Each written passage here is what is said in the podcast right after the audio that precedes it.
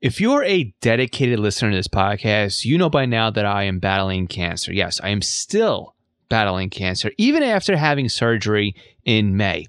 And that had me thinking here, and not about the cancer, not about the surgery. Well, maybe about the surgery. How come I haven't talked about monitoring hospital systems on the podcast yet? I mean, what else am I going to do in the hospital except sit there and have my cheeks hanging out?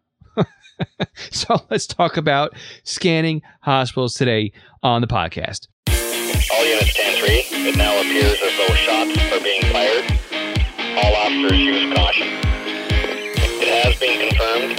Suspects are armed and are firing at police. Six zero on the air. Northwest uh, Signal, Signal 10, building fire, headquarters, Northwest Signal Fire Department, 1000 North Broadway, towards North Park Drive in North Albany.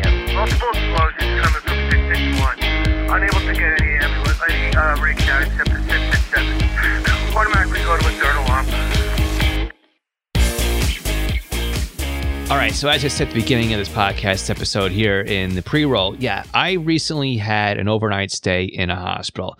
And I got to be honest with you, I slept most of it. Right, uh, it's what happens when you have anesthesia. You just you just knock out and and you enjoy life for a little bit until you start coming off of things, and then things hurt. Then you're in pain, and that's kind of what happened to me. I got up at three o'clock in the morning, and I was awake. The anesthesia finally wore off, and then I watched TV for an hour and uh, got on with my day at five o'clock like I normally do.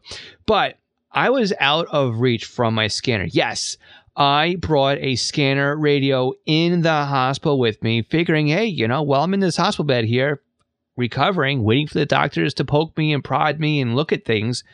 And before I got discharged, yeah, I was going to snoop on the doctors and the staff and get a feel for what was happening around me that I couldn't get access to because I was stuck in a bed. But that didn't work out that well. But you know what? I planned to listen and it just didn't happen for me because I was in too much pain. And, uh, you know, that's kind of, again, where the eyes are bigger than your appetite. I planned ahead for this, but I didn't really think of the fact that, yeah, life's going to stink for a while. I'm not going to feel like scanning. But scanning for hospital systems is more than just ambulances, it's more than just helicopters. It's something that we should really plan for, to be honest with you, right? Because, I mean, let's just go this way. Let's just talk about and knock out the low hanging fruit first. And we're going to talk about the ambulances and helicopters, and we're going to move on from there, okay? Because I want to get that out of the way. Because when we think about ambulances and hospitals, they go hand in hand. We think about med flights and hospitals, they go hand in hand. But we don't think about what else is happening behind the scenes at a hospital that usually requires a lot of radio traffic. So here in the US, for the longest time, we had 10 UHF channels that were called Medcom channels. And these channels would be used for a variety of different reasons. You could have them being used for telemetry or for ambulance to hospital specific simplex information. You could have had them being used for a, a dispatch or even for the hospital and the ambulance to talk with MedCom, basically, is what we called it here in our county, where the ambulance can report in that they're en route coming into a hospital. Same holds true for helicopter rides, right? We call them aviation or an airlift, med flight. They go by different names here. There's even private med flight companies that are out there. And again, these are ways of not only getting dispatched, but also knowing what's happening. And a lot of times, too, if we are lucky enough, we may be able to listen to Medcom channels. So, what kind of stuff would you hear on those? You may hear non identifying information regarding the patient. So, you're not going to get a name, you're not going to get social security numbers, you're not going to get anything like that. But what you would get basically is the type of injury, the vitals, and any kind of medication request that they're looking for. For example, you may hear the local fire department, the local ambulance company, or the local police department come on and say, This is ambulance number 12345 en route to County Medical Center looking for triage. Or, and they will leave it basically at that. And of course, Medcom will come back and say, Okay, ambulance 1234, go ahead with your traffic or your message or what, what you want to do. And they'll say, Well, I have a 50 year old male on board right now with a gunshot wound to the leg. Blood pressure is elevated at, give you numbers here, X over Y. Oxygen level is 98%. And the status of the patient. Maybe they're combative. Maybe they are unconscious. Maybe they uh, started an IV. And maybe they're going to request a triage team if they need one, right? They may also say they have a diabetic or they have somebody who's uh, in a, um, they're going through anaphylactic shock and they're looking for medications to help stabilize the patient that is on board, right? They may have to call in for a doctor and, and get that kind of information. And those are the kinds of things you could hear on a medical control channel or frequency. Now, again, I don't know how things were by you, but over here, when COVID was a big deal, a lot of the ambulances would call in to Medcom and say, I have a COVID positive patient on board, or I have a patient on board who has family members that are COVID positive, positive or is in a house with COVID positive people. And they would direct the ambulances over to a certain triage area where a staff or a doctor would come out to the hospital, clear the patient or not clear the patient, and then direct them over to a bay, right? And when I say clear a patient or not clear a patient, I basically mean that they could go to the triage center for a normal patient or they would go in as a COVID patient. So there's a lot of things that we can hear on these Medcom channels. Now, again, we have to remember too that these might be the old school way of doing things, the older ways, right? The analog ways. And it may not just be on these 10 frequencies anymore, right? We could be listening to a lot of these medical calls on a trunked radio system. I know my county now, instead of going over the Med 9 or Med 10 channel, they go over the county trunk system. Now, it used to be for a while too that neighboring uh, departments in the, in the adjacent county wouldn't have access to our county's system. So they would still retain operations on Med 9 and Med 10 with the with the hospital system. Now, my neighboring county also has their own trunk radio system, and they also talk to, well, you guessed it, the hospitals on their own trunk radio system. So it's very important to know where exactly you're going to find some of these medical channels, and you may find them again on Radio Reference be the best place to look, and look for hospitals or medical dispatch or medical TAC or something like that for some information as to where to program into your scanner in order to find out what to listen to. Now, again, it's routine kind of stuff. But also, it's very important too. Like, I like to listen to it because I don't have access to our local police department here. They're encrypted. Somehow, somebody decided not to encrypt the Medcom channels, which is great. By you, they might be encrypted. Now, I like them because it gives you an idea of what's happening. So if you have a mass casualty situation, you can know what's going on. If there's a car accident, or if you know they're landing a helicopter, or something like that, kind of gives you an insight to how bad things were that required that kind of information. So, all in all, yeah, these are one of those things that I keep on a scanner. I don't necessarily listen to it all the time, but I listen to it quite a bit. And it's just something that stays quiet and it comes up and then it goes quiet again. So again, you never know what you can hear. You may even find out too that a baby was born on board. Always cool to hear something like that over the scanner. And again, listening to the medical channels is pretty much where you're going to find that information.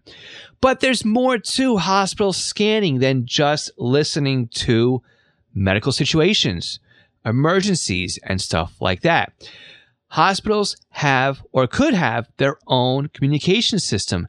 And it's very important to understand how they work ahead of time. And we're going to talk about that on the other side of this break. So, again, if you're a Patreon supporter at the $3 or a month level, you don't get this upcoming break. And you can help support us by going to scannerschool.com slash Patreon, where not only can you help us by pledging a monthly or yearly contribution to us, but you also get rewarded with early podcast episodes. You can get sticker packs. And again, once we settle ourselves back into a life beyond cancer and what we're going through now, yes, we are going to resume our monthly Patreon only discussions. We'll catch you all in just one second chances are pretty good that you shop online and buy things online. So whether it's Amazon or eBay or Scannermaster, maybe you got a new radio and you're going to buy new software from Butel, you can help support the podcast with your online purchases. If you use our support page before buying things online, you can support our show without it costing you a single cent. So before you buy your groceries, your golf balls, your socks, or maybe a new radio, software, or whatever it is. We would love it if you could use our affiliate links before you make that purchase. And this will help support the show at no additional cost to you. Go to scannerschool.com slash support to find out how you can help us out. Thanks again. Do you feel lost when it comes to the scanner hobby? Are you looking for someone to answer your questions? Do you have a new radio and you need help understanding how it works? Or are you working on a big project and need somebody to bounce ideas off of?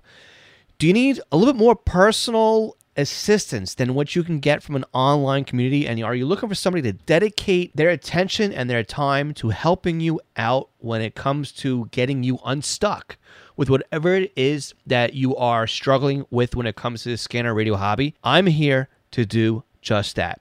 See, you can book me for a session right now where I'll sit on Zoom and do a video or a screen share with you, just as if I am sitting across the table and helping you out. You can book your tutoring session right now by going to scannerschool.com slash tutoring. I can't wait to help you out. Unication's G2 to G5 pages are great additions to your radio collection. Not only can they alert you with two tone pager activations, but they can also monitor your local P25 simulcast systems that many scanner radios have problems receiving. And of course, many of our scanner school listeners are happily using their Unication pagers to scan their local trunk systems. How do I know? Because they've reached out to tell me. My company, East Coast Pagers, is an authorized Unication, Swissphone, and Apollo pager dealer. We not only support departments and agencies, but also the home hobby user as well. Find us online at eastcoastpagers.com. All right, so hospitals can have their own communication system. Why put them in your radio? Why listen to them now? And also, what we need to understand here. So, some of us live close enough that we can listen to a hospital all the time. I'm in walking distance more or less. I wouldn't want to walk it, but if I had to and push came to shove, I could walk to my closest hospital. I have hospital uh, that's that's 10 minutes away. I got one that's 20 minutes away. I got one that's about 30 minutes away. And it's all due to population, right? It, it's what it all comes down to. New York City has got tons of hospitals all over the place. So if you're in close enough range to a hospital, it could be something different to listen to. But what happens if you have to go because without warning, uh, a family member needs to go to a hospital for an emergency room visit? I think we've all been there before. we've all been in the waiting room waiting around, or we've been bedside waiting with our family member. A hospital visit is a lot of sit back and wait, hurry up and wait, right? You got to wait for the doctor to come in and see you. And you got to wait for the test to be ordered. You got to wait to be carded up to have the test done. You have to wait for the test results to come in. Then you've got to wait for the doctor to review the test results. And you have to wait for the doctor to talk to you about the test results. Then you have to wait for the next test to be ordered. Something can take easy, right? Six hours, maybe, in a hospital. I mean, we recently dropped my wife off at a hospital locally at nine o'clock at night or eight thirty at night and I wasn't able to go back and pick her up until 2:30 in the morning, right? Yeah, I, I didn't stick around for that one. Sorry. But it's not because I'm cruel or anything else like that, like that. But I was also recovering from surgery and I was going through my own issues at the time. So, without warning, right? You go to the hospital. There's nothing for you to do except keep your family member occupied. But maybe even then, you're in a waiting room. I think at that point, if you bring a scanner radio with you, it gives you something to listen to. It gives you something to keep you entertained, right? So it's always good to have a hospital, your closest hospital at least, programmed into your scanner radio. Now, we have to remember again, hospital systems are different and they could change at any moment because they're they could get grant money or they could get just something happens. I know my local hospital here, they went from a analog system and then all of a sudden they were DMR. And we'll talk about that in a minute. But again, what can we listen to? What should we expect to be able to hear while we are on the grounds of the hospital? Because some of these hospitals, too, they have a low powered system. So you may hear stuff like maintenance, right? Eh, there's a problem with the HVAC system. There's a there's an issue with the plumbing in, in this room here, or whatever else it might happen to be. We need more beds. We've got dirty linens, right?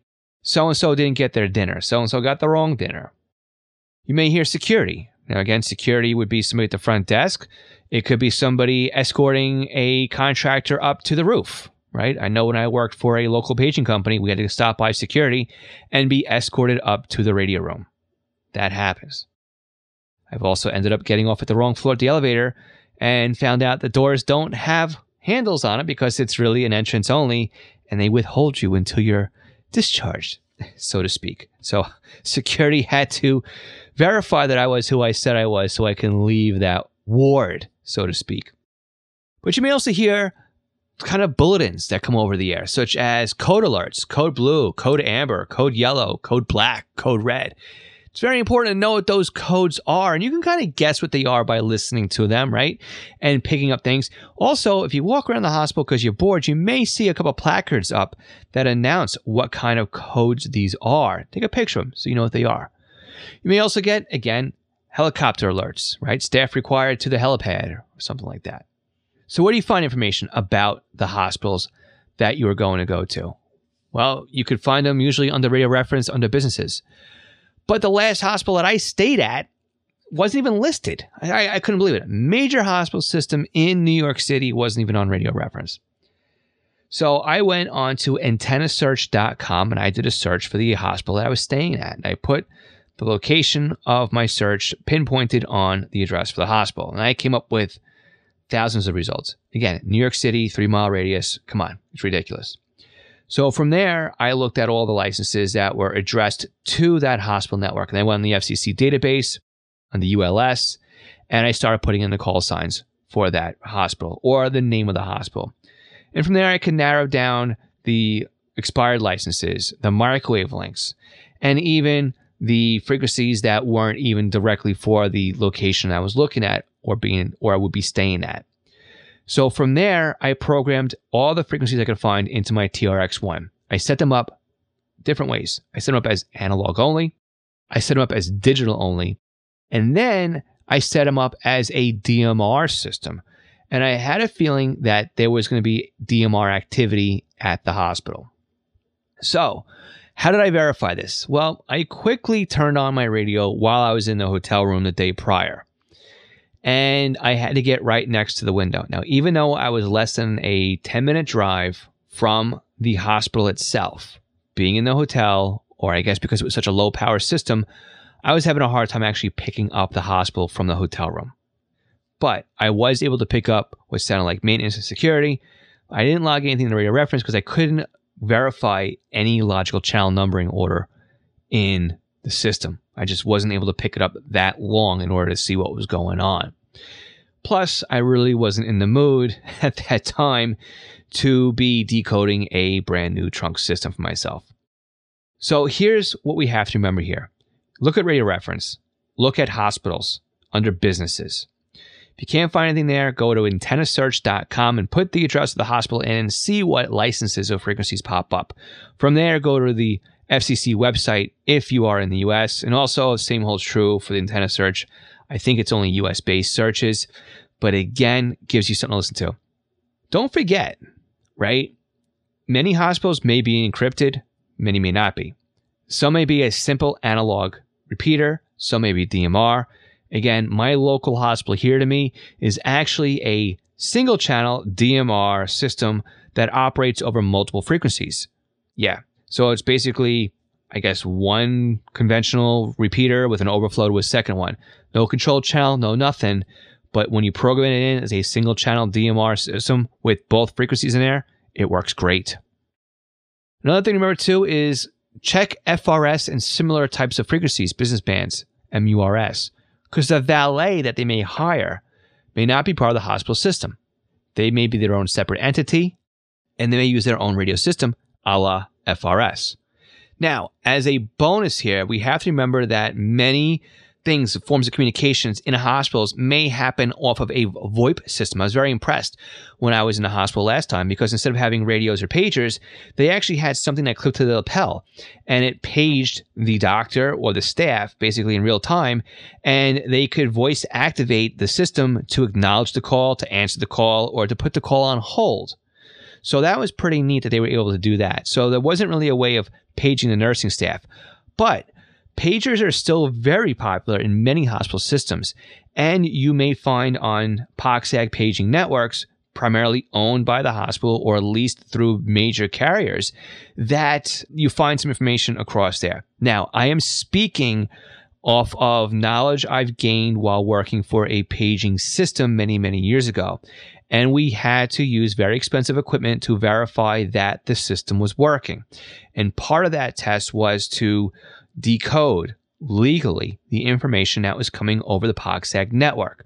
This would allow us to see if we had any bit errors or anything else that was happening over the system.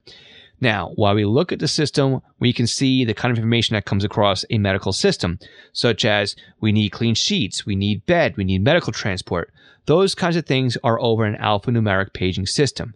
Now, taking the knowledge that I've learned while on the job on a paging system, I know that pagers are still used today for the exact same reason.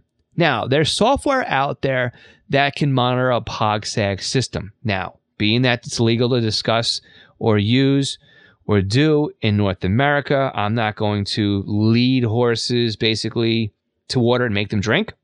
But I will tell you that if you have an SDR receiver and software like PDW, the ability for you to do this at home is an option. That, that's all I'm going to say about it. So, all in all, scanning hospitals can be rewarding. It can help you pass the time, and it can give you something different to listen to. Again, like any other business, you never know what you're going to hear. You never know what kind of chatter or side talk. Or you may hear something like the power went out and they had to fire up the generators. They could have somebody crazy running around, you know, the emergency room. I know my wife was last in the hospital. That's exactly what happened. They had somebody who was in the ER. They decided they didn't want to be there anymore. And then security had to come and make sure that person sat there. okay. So these are some crazy things that you can hear while scanning a hospital network. If you've never scanned hospitals before, I, I, I really recommend trying. It's something again, something different to listen to, and that's the point of this conversation right now, is to kind of. I wasn't thinking about this until I had my own stay in a hospital. So before you have to stay in a hospital, put this in your radio.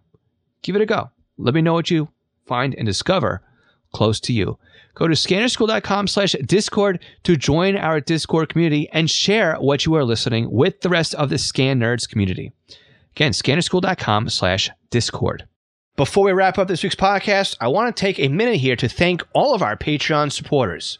Alan Gonzalez, Arthur Altrak, Arthur Heron, Bill Kay, Bob Robs, Bob Middleton, Brandon Salmons, Brian Arsenal, Brian King, Chris Paris, Classic Hank, Craig Harper, Dan, Daniel Chiavolella, Dave Pasco, David, David C., David Kuzneski, David Robertson, Denny Crotty, Dylan Hyder, Ed Walsh, Edward Bramlett, Glenn Davos, Glenn Wright, Greg Johnson, I Hate Junk Mail, Kaycock, Barry, Jake Jacobson, James Broxton, James Felling, Jay Reed, Jeff Block, Jeff Chapman, Jeff McLeod, Jeff Waldrop, Jenny Taylor, Jim B., Jim Heinrich, John Kordoff, John Keel, John Sweeney, John Derby, John Goldenberg, Joshua Robb, Ken Newberry, Kenneth Fowler, Kevin Zwicky, Lenny Bauer, Les Stevenson, Lloyd R., Luke Hartnett, Mason Kramer, Michael Gorman, Michael Kroger, Michael Meadows, Mike Lopez, Mike Piltz, Nicholas Stenger, Paul Bowling, Paul Teal, Randy Young, Raymond Hill, Rich Palmieri, Ronnie Box, Scott Lefgren, Thomas Giampino, Todd Glendy, and William Arcand.